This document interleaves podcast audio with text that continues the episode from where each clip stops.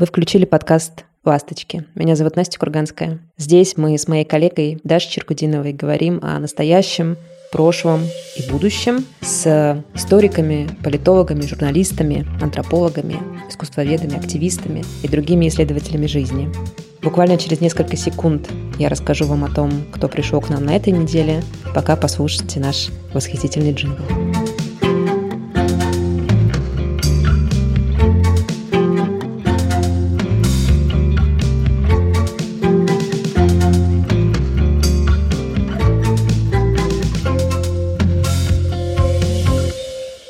На этой неделе у нас в гостях Ольга Борисова, активистка и участница группировки Riot.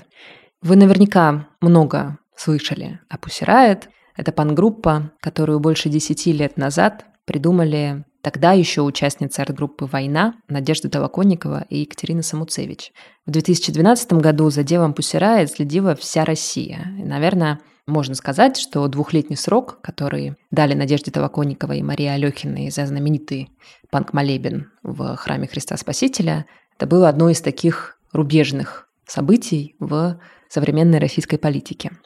Сейчас Pussy Riot — это большое движение, в него входит множество активисток, их общие ценности — это феминизм, это сопротивление, это борьба против авторитаризма, права квир-людей. Активистки, которые стояли у истоков Пусирайт, и которые до сих пор, наверное, плотнее всего ассоциируются с группой, это Надежда Таваконникова, Мария Алехина, Екатерина Самуцевич, Диана Буркот, сейчас занимаются разными проектами. Самуцевич вообще очень давно ушла из активизма. Таваконникова живет, выступает в Америке. Алехина и Буркот гастролируют по Европе. У них часто появляются новые соратницы. И, в общем, как я уже сказала, Пусирает — это такая активистская сеть. И вот одна из участниц Пусирает, которая начала выступать с группой относительно недавно, это Оля Борисова. Ей 28 лет, и последние полтора года она дает антивоенные концерты вместе с Марией Алехиной, Дианой Буркот и Тасо Плетнер по всему миру. Эти концерты пользуются очень большим успехом. На них приходят много людей. Все эти люди, как правило, в восторге. Я видела много разных видеозаписей выступлений Пусирает в разных точках. Мама!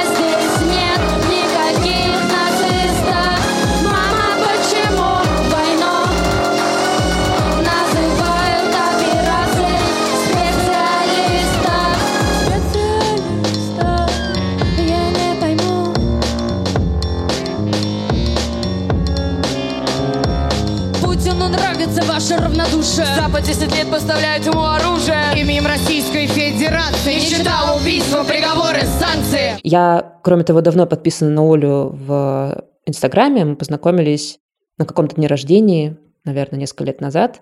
И мне кажется, у нее очень интересный путь.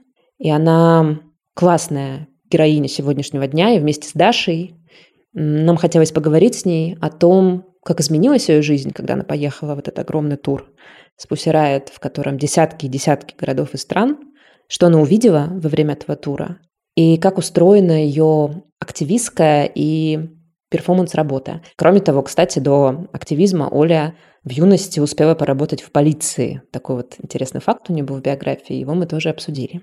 В общем, слушайте наш разговор с Олей Борисовой, пишите комментарии в Инстаграме у нас, в Телеграме и на странице в Apple подкастах или, например, на Кастбоксе. Как вам вообще этот разговор? А также пишите обязательно, с кем вы хотите послушать следующие выпуски. Если этот выпуск вам понравится, пожалуйста, поддержите нас донатом на Патреоне или на Бусти. Patreon – это сервис, который подходит обладателям нероссийских карт. Бусти – это сервис для тех, у кого карты российские. Мы будем вам очень благодарны. Мы не размещаем рекламу в подкасте «Ласточки», чтобы говорить обо всем здесь, да, и не цензурировать себя. Поэтому ваша поддержка очень важна. Слушаем Олю.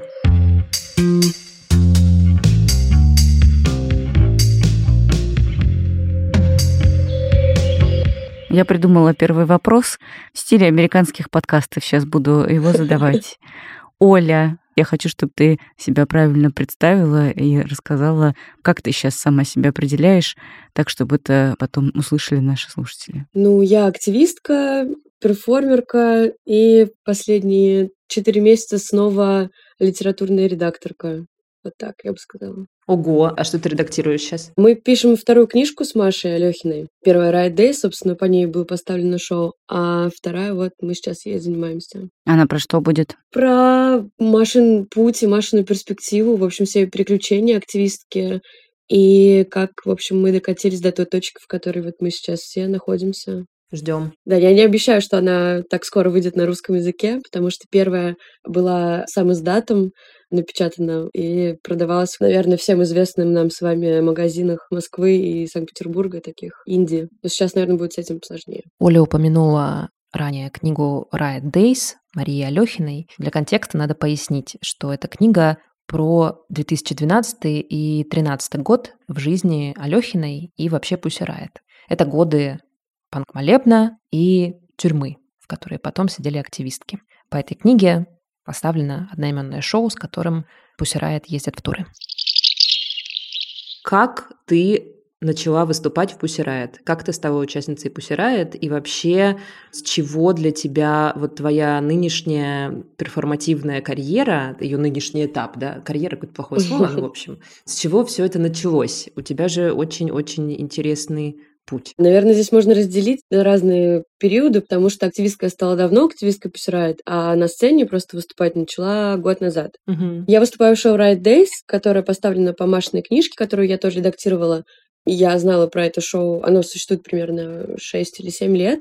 Прерывалось, в общем, когда был ковид, но я знала его практически наизусть, потому что я часто присоединялась к турам э, ребят.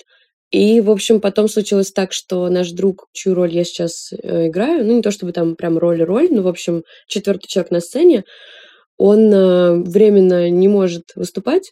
И, естественно, для всех, наверное, было самым комфортным решением позвать меня. У меня не было профессионального никакого опыта. Я, ну, наверное, как и многие в школе, ходила в всякие театральные секции, читала стихи на конкурсах, но именно перформативного какого-то опыта у меня не было. И мне очень помог в этом мой коллега Таса Плетнер, который тоже в шоу у нас есть. И где-то, может быть, за неделю таких плотных репетиций и всяких разных практик я как-то встала на сцену. Как ты начала активизмом заниматься? На 18 лет я пошла работать в полицию в Санкт-Петербурге. Я преследую очень романтичные какие-то цели, изменить мир и сделать его лучшим местом. И мне казалось, что я буду вот такой крутой э, женщиной, копом, потому что, наверное, я смотрела Декстера, и мне казалось, что Дебора Морган очень классная такая self-made woman, и, в общем, с этой картинкой в своем сознании я пришла в российскую ментовку и поняла, что это вообще... Когда пришла туда, мне 18 лет, и там вокруг просто мужики 40-летние в основном. Первый день я запомнила, что старший лейтенант мне говорит, боже мой, что ты здесь делаешь, беги отсюда. Мы, ладно, мы тут уже 20 лет в системе, ты вообще ребенок сюда пришла, ты зачем сюда пришла, беги, вообще будет хуже, беги вообще, ты что? Это казалось, что они, я не знаю, вязаны в каком-то болоте, но я такая думаю, да нет, мне интересно, и мне нужно попробовать. Как-то это был довольно травматичный опыт для меня на самом деле, потому что когда ты девушка молодая приходишь в такой коллектив, людей, которые еще с милиции в системе, со времен милиции, ну, это очень травматично, потому что на тебе сразу начинают отрабатывать какие-то пикап-приемы, такие все сальные. И мне в тот момент, когда я сильно от этого страдала, мне казалось, что если я сейчас уйду, значит, это проявление какой-то слабости, значит, я не смогла, значит, я не подхожу, значит, мне нужно просто быть сильнее, там, построже, терпеть все это потому что вот я же видела какие-то примеры других женщин в полиции, может быть, не в моем подразделении, там была одна женщина, она была опером в патрульно-постовой службе полиции. Она ловила людей по наркотикам, и она мне казалась такой вот суперсильной женщиной. Она была, может быть, моей комплекции, с такими очень красивыми длинными волосами, и как-то все ее так страшно уважали. Я подумала, вот, ну вот же есть такие вот примеры, и вот она бы точно, наверное, там не расплакалась, если бы там что-то ей сказали. Я очень сильно переживала, но мне казалось, что нужно, наверное, перетерпеть это как-то, потому что, ну, тупо будет сейчас прийти, мне там что-то сказали, я уйду, вот.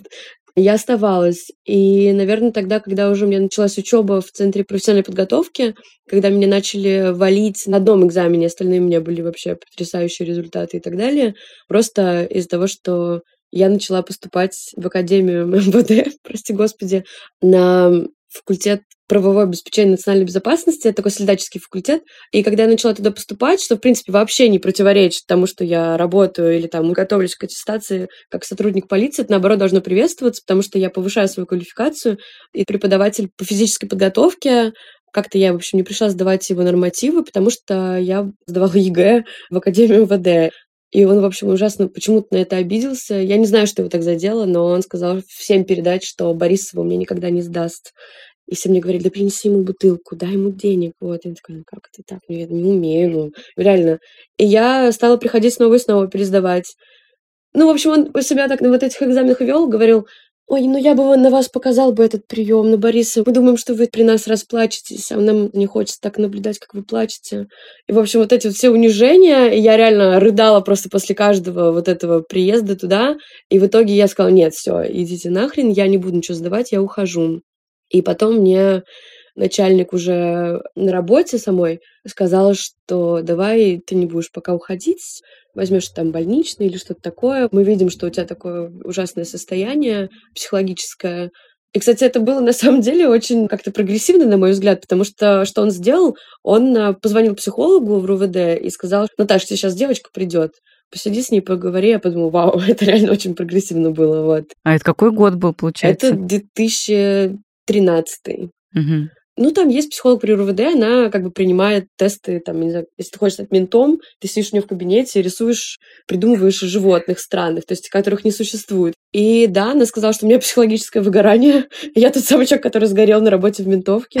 Вот. В общем, они как-то так ко мне отнеслись, именно вот на моей работе, не в учебном центре. И, ну, так по-человечески сказала, давай ты возьмешь больничный, а больничные полиции, они оплачиваются, то есть полностью.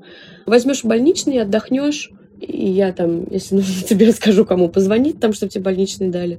Но я так отдохнула где-то, может быть, месяц, и поняла, что уже, ну, все, я не хочу, потому что я поняла, пока я была на больничном, там уже начался новый набор в эту школу, и когда я уже разговаривала с этими же сотрудниками, которые только туда пришли, я понимала, что там учат просто тому, чтобы ты подчинялся и чтобы ты там заваливал рот в нужный момент. Я поняла, что только такие качества там и ценятся. И это было мое такое первое столкновение с системой.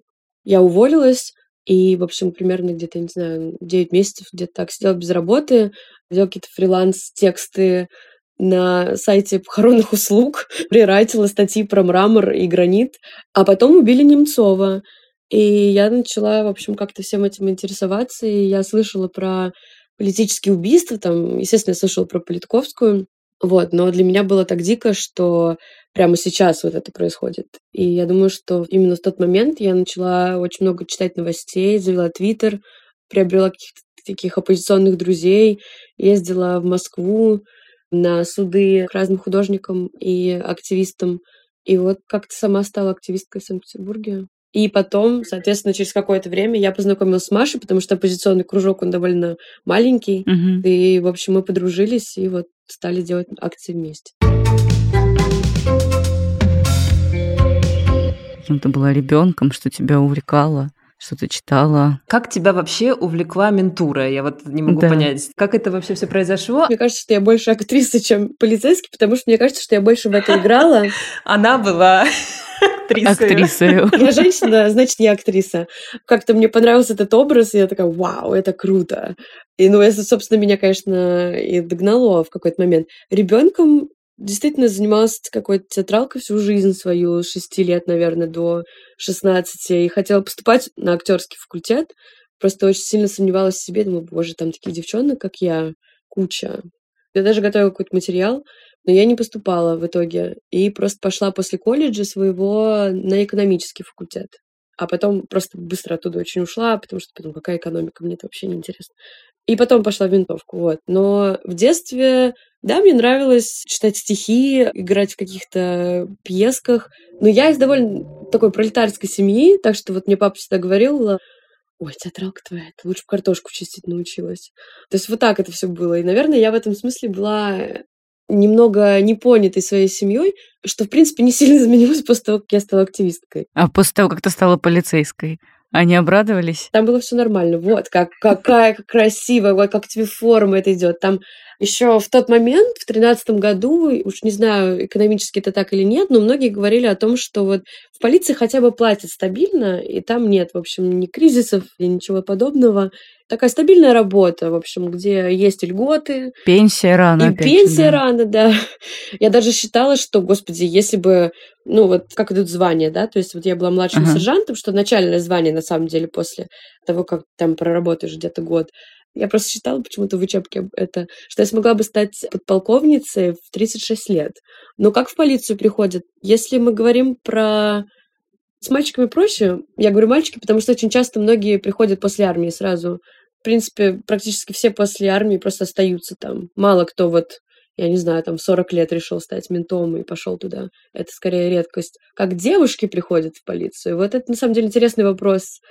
Но если вот моя история такая, значит, ну явно я не какая-то такая уникальная. Наверняка есть много девушек, которые тоже посчитали, что этот образ довольно привлекательным. В основном женщины там работают в кабинетах, в отделе кадров. Мне, наоборот, хотелось вот быть таким вот опером. В поле. В угу. поле, да, работать на земле. Но мне всегда постоянно говорили о том, что, боже, ты, ты никогда не будешь работать на земле. То есть тебя посадят в кабинет, куда тебя отпускать, тебя нужно будет самому охранять. И постоянно сталкиваешься с таким обесцениванием из-за того, что ты девочка. Хочу теперь прыгнуть из этих лет в настоящее время и спросить у тебя, как устроены вообще твои гастроли с Pussy сейчас? Я так понимаю, что они еще продолжаются. Я подписан на тебя в Инстаграме, и по Инстаграму складывается ощущение, что это какой-то достаточно безумный опыт. В том смысле, что он и тяжелый, и очень в нем одновременно много каких-то удивительных событий. Типа вот ты пьешь кофе со Славоем Жижиком, да, вот ты записываешься на студии Сигур Рос, вот ты все время в самолетах, там вот еще что-то там такое происходит, и это выглядит как э, очень какой-то такой насыщенный, классный, сложный период одновременно как это все для тебя переживается и как это устроено? Ну вот если мы говорим, например, средний тур длится 40 дней, например, вот. И это довольно интенсивно, потому что практически каждый день концерты, ты много где бываешь, но ты не успеваешь ничего посмотреть, потому что ты приезжаешь просто на вене с прошлого города, то есть как бы ты приезжаешь, скорее всего, сразу на саундчек, объясняешь звукачу местному какому-нибудь, что тебе там нужно где-то реверб, а где-то дилей, и реверб, чтобы был как в большой церкви, потому что мы поем там Богородицу Путина прогони. Потом, значит, ты собираешься, красишься или там даешь 8 интервью в перерыве, выступаешь, как-то собираешься, вы едете в отель, и все начинается заново. Это как мне очень просто вспоминается вирусное видео с э, Леди Гагой, которая No sleep, bus, bus, another bus, club, flight, another place, no sleep, no regret. Это очень сложно из-за того, что ты находишься ну, где-то 17 часов в день окруженный людьми, а я человек, который очень ценит какое-то личное пространство, особенно первые там туры мне были прям очень сложные, мне казалось, что вот я этим позанимаюсь, может быть, немного и уйду. Мне точно интересно делать там песни, книги. На сцене, ну, нормально, а вот э, все, что вокруг, довольно сложно, потому что ты зависишь от стольких многих людей, и все мы непростые люди, и ты не можешь от этого никуда деться. Сейчас э, я уже как-то с этим свыклась, наверное, как-то привыкла. Как ты правда сказала, я даже забыла про это, то, что мы действительно пили кофе с Славой Жижиком, это было супер. И что реально очень много разных интересных встреч, ну, наверное, должно проходить какое-то время, чтобы ты такой, о, блин, было прикольно. Вот, потому что ты приезжаешь, и ты такой хочешь в тишине просто неделю сидеть. Потом такой смотришь фотки, блин, было прикольно. То есть что-то смешное произошло, какие-то приключения. То есть это очень насыщенно, да, но мы весь этот год постоянно в дороге и постоянно где-то выступаем. Амнистия, Черная Волга, пустая площадь вокзала, куда меня отвезут. И то, что было, и то, что будет дальше – Другая странная жизнь с первыми полосами газет. Моим лицом на первой полосе. ВИП, амнистия. Эта амнистия была нужна кому угодно, кроме меня. Но, Но пасаран. Ну что, Маша, вы свободны, сказала начальница отряда. А вы?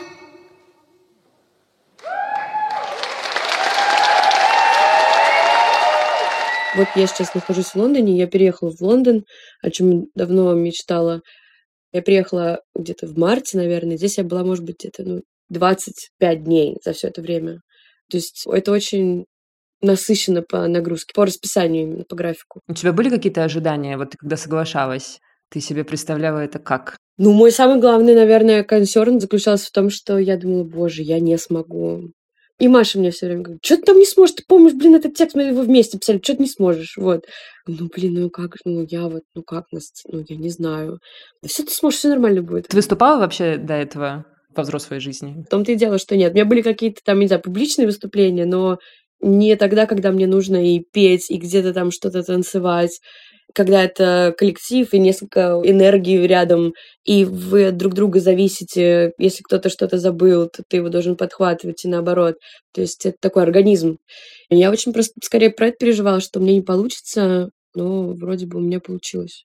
А про туры у меня особо не было никаких предубеждений, потому что я уже знала, как они проходят, потому что я очень много с Машей ездила в эти туры пять лет назад. Что было для тебя самым впечатляющим вот за этот год? Какие-то, не знаю, моменты, когда ты подумала, блин, ну нифига себе, это сейчас со мной произошло? Есть один очень эмоциональный момент, кстати, в принципе, он еще и смешной. Дело происходило в Гамбурге, филармония Эльба. Это такое самое красивое здание в Гамбурге, самое дорогое здание в Гамбурге. Даже были протесты против того, чтобы ее строить, потому что она такая дорогая. Там выдают такие карточки, как в отеле, чтобы зайти в гримерку. Чуть ли не поименно, чуть ли не под роспись их выдают. И, значит, мы валиваемся туда. Вот. И то есть у нас в спектакле есть момент, где я обливаю людей водой, хожу к столу и обратно, и выливаю на людей воду, может быть, 15 бутылок воды. И, в общем, нам сразу сказали, что вот нельзя. А мы еще там курим. И это часть шоу, то есть это не то, что мы там поем и покуриваем, вот как Лан Рей. Есть два момента, где Маша закуривает сигарету, и другой, где я закуриваю сигарету. В общем, это филармония, все очень серьезные. И мы понимаем, что здесь, ну, наверное, скорее всего, лучше даже не предупреждать их как бы об этом. Они, скорее всего, даже не знают. Они вот нас пригласили, они знают, что у нас не курение в шоу, и что мы водой всех обливаем. Там была такая менеджерка, которая, собственно, выдавала эти карточки в очень красивом платье, такая женщина. И когда она увидела на сцене, что Маша закуривает сигарету. Я знаю, потому что люди стояли рядом с ней, наши знакомые. Она просто начала орать. она просто начала орать. Она понимала, видимо, что у нее будет какой-то адский штраф, либо мы сейчас все сгорим, и эта филармония тоже вся сгорит. И она вытолкнула просто какого-то рабочего туда, ну, который тоже с таким микрофончиком, чтобы он что-то сделал, видимо. Маша сидит э, на сцене на колонке, курит, э, читает свой монолог, и так поворачивает голову на него, он выходит. Но он оторопел, потому что он не понял, что ему нужно сделать. Либо ему нужно как-то вмешаться, но что он сделает? Он вытащит у нее из рук сигарету, но это как-то не очень красиво было бы. И как-то все бы это точно заметили видно, что он, ну, не тот человек, который бы взял на себя такую ответственность. И он просто выбежал, и Маша просто как-то уже в тот момент, по-моему, чуть ли не докурила, либо при нем решила как-то заигрывающе, посмотрев на него, затушить эту сигарету. Но второй момент, когда я начала воду плескать в зал, и у нее реально чуть ли не случился инфаркт, потому что вот наша подружка Ая, которая там стояла, говорила, она начала на всех орать, типа, что это, срочно, что это нужно сделать. И она уже под конец того, как я выливала воду, она вышла на сцену, то есть подошла к столу, а стол находится в середине сцены. Она берет бутылку, причем она последняя стояла на столе, и забирает ее с собой просто и уходит со сцены. То есть женщина такая на каблуках, в красивом платье, просто вырывается на сцену и забирает последнюю бутылку. Но в тот же момент эта история, это место и это выступление скорее еще про то, что после нас выступали две украинские женщины, которые пели гимн, и одна из них, Оля, она оперная певица, очень красиво пела, вторая женщина играла на фортепиано. Прежде чем они начали, в общем, исполнять гимн, они рассказали свою историю, как они уезжали из Украины, и это было очень эмоционально и очень тяжело это слушать.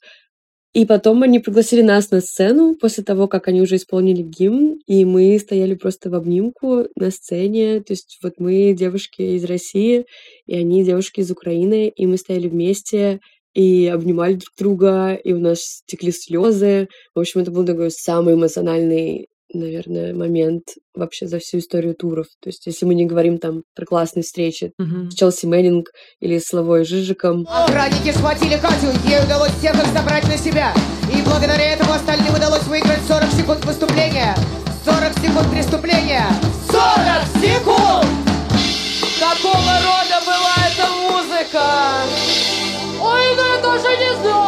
Это была церковная музыка? Ой, ну нет!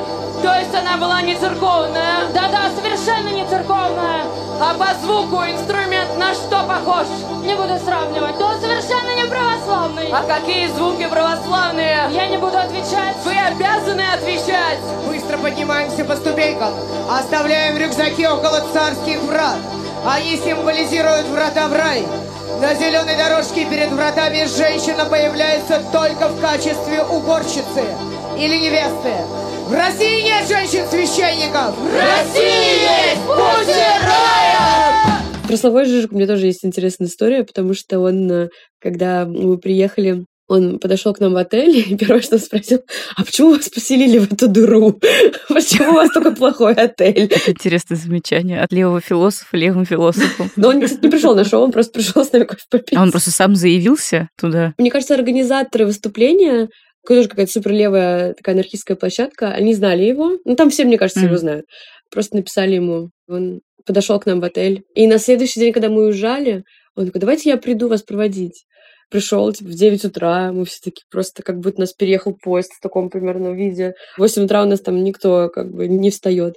И мы пили кофе, сфотографировались, и мы поехали, да, это было здорово. Когда ты сейчас рассказывала про эту респектабельную филармонию, я думала о том, что вы же вообще, в принципе, очень много выступаете в столицах условно-западного мира, в таких очень привилегированных городах и странах.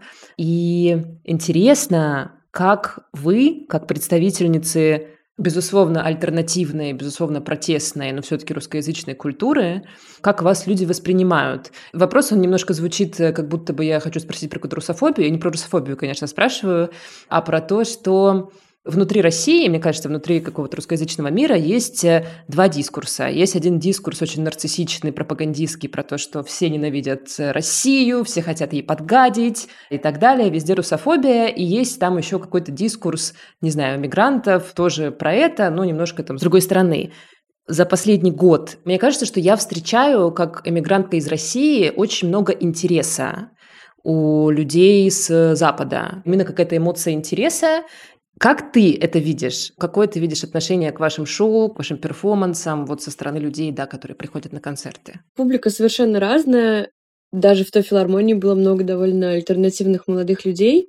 Но также очень много, особенно в Германии, у нас очень много в Германии просто концертов, и мы выступали реально во всех, мне кажется, городах Германии, наверное, в любом маленьком городке. То есть я помню, как мы на траве переодевались. То есть это не всегда какие-то филармонии, это скорее исключение, честно говоря. Вот в Ирландии мы были совершенно в каком-то супер маленьком пабе, в котором мы вообще даже полностью не могли разложиться. Разные, в общем, бывают площадки. Публика тоже разная. Есть, э, мне кажется, такая вот отдельная страта людей, в общем, сильно старше меня, наверное, старше моей мамы и папы, вот, где-то, может быть, 60-летних людей, которые, мне кажется, они просто вот очень интересовались. В Германии особенно высокий интерес к диссидентской культуре, и, мне кажется, Пусирай для них вот просто продолжение этой диссидентской культуры. И поэтому очень много вот такой публики к нам приходит. Есть города более анархистские, то есть там условный Лейпциг какой-нибудь или Кассель. Очень много альтернативной молодежи. Было очень здорово, потому что реально раз на раз не приходится. Ты такой смотришь, ага, сегодня вот так, интересно, почему так. Потом спрашиваешь, а что это за город? Какая здесь история? И этим чаще всего и продиктована публика. По поводу того, что мы из России, я думаю, что, естественно, сейчас, когда идет война, огромный интерес к путинскому режиму. И, собственно, книжка Райт Дейс, по которой поставлено шоу, и, собственно, шоу, она сильно про это, она рассказывает, как бы она показывает одну историю, сопротивления и репрессий, но это одна история, по которой как бы ты понимаешь, что все стало еще хуже. И, естественно, огромный интерес э, есть. Но в первую очередь во всех вот этих гастролях не было бы никакого смысла, если бы мы не собирали деньги на украинский госпиталь детский в Киеве, который мы собираем уже вот, собственно, как мы начали э, выступать в мае после начала войны, мы привлекли туда больше 60 тысяч евро. Мы говорим со сцены, что часть денег смерча, они идут на госпиталь. Плюс ко всему везде еще висит распечатанный QR-код, чтобы можно, если не хочешь что-то покупать, можно напрямую задонатить. Это ужасно мило. Они даже нам сделали грамоту. Прислали нам из киевской больницы грамоту. Вот коллективу Пусирайт, и там наши имена, и это очень здорово, это вообще супер трогательно. Да, если бы мы всем этим не занимались, в этом бы не было никакого смысла, мне кажется, ну, как-то это было бы неправильно совершенно просто выступать и не жертвовать деньги. Это вообще минимальное, что мы можем делать. С русофобией мы не сталкивались. Я помню историю, что Маша мне рассказывала, когда она подписывала книжки, к ней подошла женщина и спросила, почему вы не отказываетесь от своего российского паспорта. И как-то очень хотела, чтобы она ей пообещала, чтобы она отказалась от своего российского паспорта. Но я не уверена, что эта женщина была из Украины, честно говоря. Но к нам приходит и, поскольку иммиграция, и белорусская иммиграция после 2020 года, и сейчас очень много беженцев из Украины, и россиян, которые многие уехали, очень много иммигрантов приходят на шоу, и украинцы, с которыми мы потом общаемся, или даже нам бывает дарят украинские флаги, вот, которые мы возим с собой, и потом в конце их разворачиваем, когда говорим про Украину и про войну. То есть мы не сталкивались именно вербально с чем-то подобным. Было пару раз, когда мы были заявлены на каком-то фестивале, и там нужно было провести какой-то паблик-ток, и, например, модератором должна, помню, была быть какая-то украинская женщина. Честно говоря, я не знаю ее имя не потому, что я не знаю ее имя, а просто потому, что я узнала это постфактум, что у нас должен быть какой-то паблик-ток, который не состоялся, потому что модераторка отказалась с нами выходить на одну сцену. Наши эмоции по этому поводу, ну ладно, окей. Это их право. Я знаю точно, что в последнем туре, из которого я сейчас приехала, была девушка на квирфесте из России, если не ошибаюсь. Я не знала, что у нас это будет как support band, она диджейка. Я говорю, о, у нас типа support band есть сегодня. И мне сказали, да, ну, там должна была быть украинская типа, артистка, но она отказалась. Вот. Ну, то есть какие-то такие истории долетают, но мне кажется, это нормально, и это вполне понятно. Вот, то есть такие случаи были.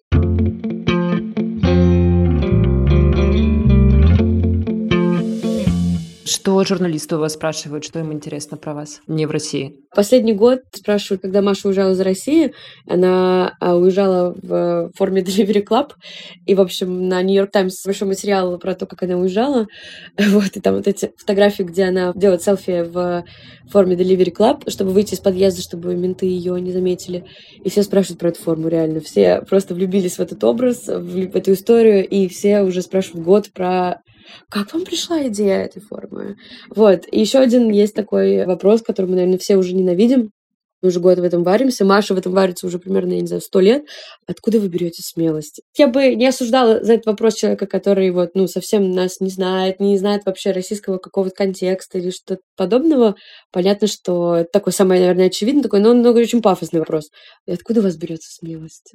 Оль, ну откуда? Откуда? Ну скажи. Ну, я не знаю.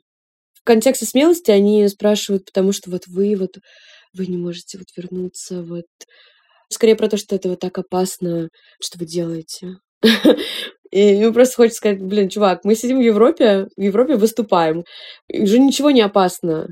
Опасно находиться в Украине, вот, под э, обстрелами сидеть в Европе, давать концерты, давать интервью, там сидеть так ножка на ножку, как бы это вообще не опасно. Это то, как мы отвечаем на этот вопрос. Погоди, но у тебя же наверняка остаются близкие там в России, какие-то люди, за которых ты волнуешься и все такое. Это очень грустно. Это выбор, который был сделан. Я уехала из России где-то в начале марта, где-то две недели спустя начало войны. И я уехала в Грузию к подругам, но просто я поняла вот тогда уже спустя две недели, как меняется Санкт-Петербург, как вот уже все вот эти зеты расклеиваются дружно. И мне просто не хотелось там находиться. Вот как будто у меня до сих пор ощущение, что я как будто вот прыгнула в этот какой-то один из последних каких-то вагонов. Если визуализировать, если я вот как-то в моей голове это запечатлилось как какой-то, может быть, не последний вагон, но какой-то уходящий поезд, что уже вот-вот-вот надо делать решение. Я решение это приняла, и я о нем не жалею. Но, естественно, мне грустно, что я не могу увидеться с родными, что я, наверное, не увижу свою бабушку с дедушкой живыми. Но я также понимаю, что если бы я осталась в России, то мне даже кажется, что если бы я осталась в России, то я бы все равно не осталась в России. Типа, я бы потом все равно уехала. Ты знаешь, я даже не про это спрашиваю. Просто ты сказала про то, что для тебя нет никакой опасности, потому что ты в Европе, ты даешь концерты и все такое. Но мы знаем все-таки сейчас разные случаи, когда, ну, как-то дотягиваются, в общем, всякие грязные руки до людей, занимающихся активизмом или журналистикой даже за пределами России. У тебя бывают какие-то вот такие страхи, мысли, тревоги, не знаю, за себя или за каких-то, может быть, близких людей? Ну, за близких, наверное, всегда есть какое-то опасение, когда ты особенно читаешь новости. Но в какой-то паранойи постоянно пребывать как-то контрпродуктивно. Наверное, это про самоцензуру. То есть, как бы вот я понимала, что если ты хочешь оставаться в России, то так или иначе тебе приходится себя самоцензурировать. То есть, если не самоцензурировать себя, то ты довольно понятен, в принципе, дальше сценарий. Вот. В тюрьму, да, мне вообще особо никогда не хотелось. Несмотря на то, что я как бы про это много знаю, потому что вот мы райды списали, и как бы я и с Машей постоянно, ну вот мы супер близкие подруги, и мы работаем вместе. И Маша мне постоянно ой, да что вы тут демонизируете тюрьму? Типа, там нормально можно, вот. Ну, Маша тоже специфический человек. Мне хочется жить свою жизнь, мне хотелось что-то делать дальше. На тот момент, кстати, когда я уезжала за Россию, у меня не было никаких тогда предложений выступать еще. То есть, естественно, мы с Машей многими проектами занимались, не только там книжкой. На тот момент я уезжала в никуда, и скорее не из страха, скорее просто из понимания, что самоцензурировать себя я не хочу, и хочу просто как-то по-другому. Вот. А такое вот желание жить в России на постоянной основе последние три года меня не преследовало, скажем так. Мне хотелось попробовать пожить где-то еще. Но, естественно, я всегда это видела так, что я буду где-то жить еще и всегда смогу приезжать домой к родителям и, в общем, наслаждаться там маминой кухней, видеть родных. Потому что я училась в Израиле три года, и я именно так, собственно, и делала. Я каждый год два раза вот во время каникул ездила домой. И это был для меня супер формат. Но мне также хотелось видеть мир и что-то делать. Вот, к сожалению, я не скажу, что я могу сейчас прям наслаждаться переменам, которые произошли в моей жизни, потому что произошли они вот в такое ужасное время. Но у меня есть все равно еще какая-то надежда, что не будет так всегда. Я думаю, что вообще в целом без надежды ничего бы мы не смогли дальше делать. А надежда, она даже не основана, может быть, ни на чем рациональном. Она скорее про то, что такой, блин, ну не может быть так всегда. Любые как бы режимы падали так или иначе. Поэтому, наверное, у меня есть какая-то надежда и вера, что так не будет всегда. Как родители вообще, кстати, принимают твой активизм? О, Они вообще понимают, что ты делаешь и чем ты занимаешься? какое-то время это заняло у меня, чтобы объяснить и, в общем, их как-то образовать. Когда я стала активисткой, вот, может быть, год после того, как я ушла из полиции, да, они такие, боже, что? Вот у всех нормальная работа, что с тобой не так? И я же еще уехала в Москву, то есть как бы я уехала из дома. Я уехала на два или три года, даже, наверное, может, больше. Поэтому они восприняли это так странно, типа, что там в Москве. Чем она занимается, мы не знаем. Были моменты, когда родители узнавали, что со мной как бы из новостей. Мы ездили в Крым, собственно, я в базе «Миротворец», за то, что мы ездили Да-да-да. в Крым делать акцию в поддержку украинского бывшего политзака Олега Сенцова. Нас задерживали каждый раз, когда мы выходили из здания любого, три или четыре раза, и у нас сожгли всю технику. Обманным путем просто достали все вещи, как бы и убежали с телефонами с нашими. И подключили к ним, как я понимаю, 12 вольт где-то в кабинете. То есть материнская плата сгорела, визуально телефон выглядит так же. Это потом я уже на диагностику, когда отнесла, узнала, что у них, в общем, есть какой-то специальный кабель, я не знаю, для таких нужд. Специальная розетка, ничего себе. Я даже не знала, что такое есть. Да, и, в общем, мы были без телефонов и прошли новости. А у меня мама такая, что она есть, там, час ей не отвечаю, она будет мне звонить 80 раз, там, типа, звонить кому-то, возможно, моим друзьям. Гиперопекающая мама.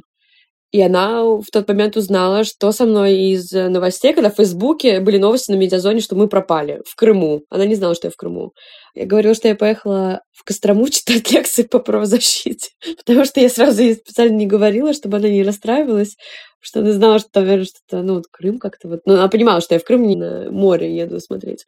Поэтому она вообще узнала, во-первых, что я в Крыму и что я пропала, вот. И да, она очень сильно расстроилась. Ну, естественно, они поэтому переживали и понимают, что это как бы опасно. Ну и вообще в целом это как бы такая старая советская традиция, типа не лезь, зачем это все нужно. И это даже каким-то таким, ой, вылезла моя, боже, вот, то есть такое это какое-то нежелание именно даже ассоциироваться с чем-то таким, то есть как бы такое неприятие, отрицание, вот. Сейчас я думаю, что моя мама и папа, они просто как-то приняли это, Ну, естественно, что сейчас больше всего они переживают, что мы не можем увидеться, то есть из-за того, что из вот графика и так далее. То есть мы не виделись уже вот почти полтора года. Это, конечно, сложно, но это тоже все возможно. Нужно просто найти время и поехать в Турцию. Я так услышала, что как бы, возможно, не особо принимая и понимая твою часть активистскую, они все-таки очень любят тебя, и у вас хорошие отношения. Да, я думаю, что это тоже не далось легко, в том смысле, что приходилось как бы это отстаивать и говорить нет. Что когда я приезжала в Москву, я говорю, кому ты там нужна в Москве? Куда ты там поехала вообще? Что ты там будешь делать? Ну, это тоже такой бунт, в том числе, наверняка, у меня был.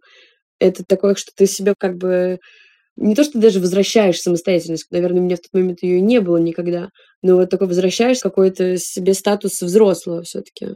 Иногда какими-то резкими методами, что нет. Ну, в общем, да, это тоже непростой процесс. Вот. Но сейчас, да, mm-hmm. то есть как бы сейчас все свелось действительно к простому увидеться. Поэтому с этим проще, чем какими-то экзистенциальными родовыми травмами, драмами, вот, и так далее. Какие у тебя планы сейчас, Оль? О чем ты мечтаешь и что планируешь? Про мечты сложно говорить, честно говоря. Я не знаю. Я мечтала переехать в Лондон. Я переехала в Лондон, но я до сих пор как-то это не осознала еще. И как-то растворилась какая-то эйфория. Как-то не успела ее почувствовать. То есть рационально я понимаю, что вот это классно. Я 7 лет мечтала здесь оказаться. Я сейчас здесь но не получилось у меня как-то супер до конца прожить эту радость. Что планируется? Планируется выход клипа скоро, планируется пару концертов в Исландии через месяц, и я надеюсь, в конце сентября мы сдадим манускрипт книжки. Потому что очень много работы, вот, поэтому с планами на ближайшие примерно 4 месяца все понятно. Если бы ты 18-летняя увидела бы себя сейчас, удивилась бы ты, обрадовалась? Как бы ты вообще почувствовала? Я бы очень удивилась. Да, я бы очень удивилась. Я бы точно порадовалась. Я считаю, что мое, например, если говорить о уходе из ментовки, что это было довольно сильное решение с моей стороны, потому что многие люди там остаются, им говорят, ну, потерпи немножко, и дальше будет проще. И вот мне также мой напарник говорил, ну, Оль, ну вот там докапывается до тебя командир взвода, изводит он там тебя, издевается. Ну, потерпи немножко, придет тут новый, и он отстанет от тебя. И мне никогда не было понятно, зачем нужно было это терпеть. И я рада, что я ушла. Типа, я не купила вот эту идею, типа, вот. Ну, потому что, наверное, где я сейчас есть сама, хоть все это тоже все было непросто Поэтому я бы очень обрадовалась, 18-летняя Оля, очень обрадовалась, особенно 16-летняя Оля, которая мечтала на тот момент выступать. Сейчас у меня давно уже таких мечт не было, то есть э, я это воспринимаю скорее как работу, там, не знаю, как активизм в том числе. Ну да, наверное, здесь как-то оно схлопнулось немного. Поэтому я думаю, что 18-летняя Оля бы очень обрадовалась и даже удивилась самой себе. Это был подкаст «Ласточки». Мы говорили сегодня с активисткой и участницей Riot Ольгой Борисовой. Если вам понравился этот эпизод, пожалуйста, поставьте нам оценку в приложении Apple Подкасты или в любом другом сервисе, где вы нас слушаете. Пишите комментарии, это помогает еще большему количеству людей узнать о нашем подкасте. Меня зовут Настя Курганская. Я веду этот подкаст и делаю его с великолепной своей соавторкой и журналисткой Дашей Черкудиновой. До встречи через пару недель.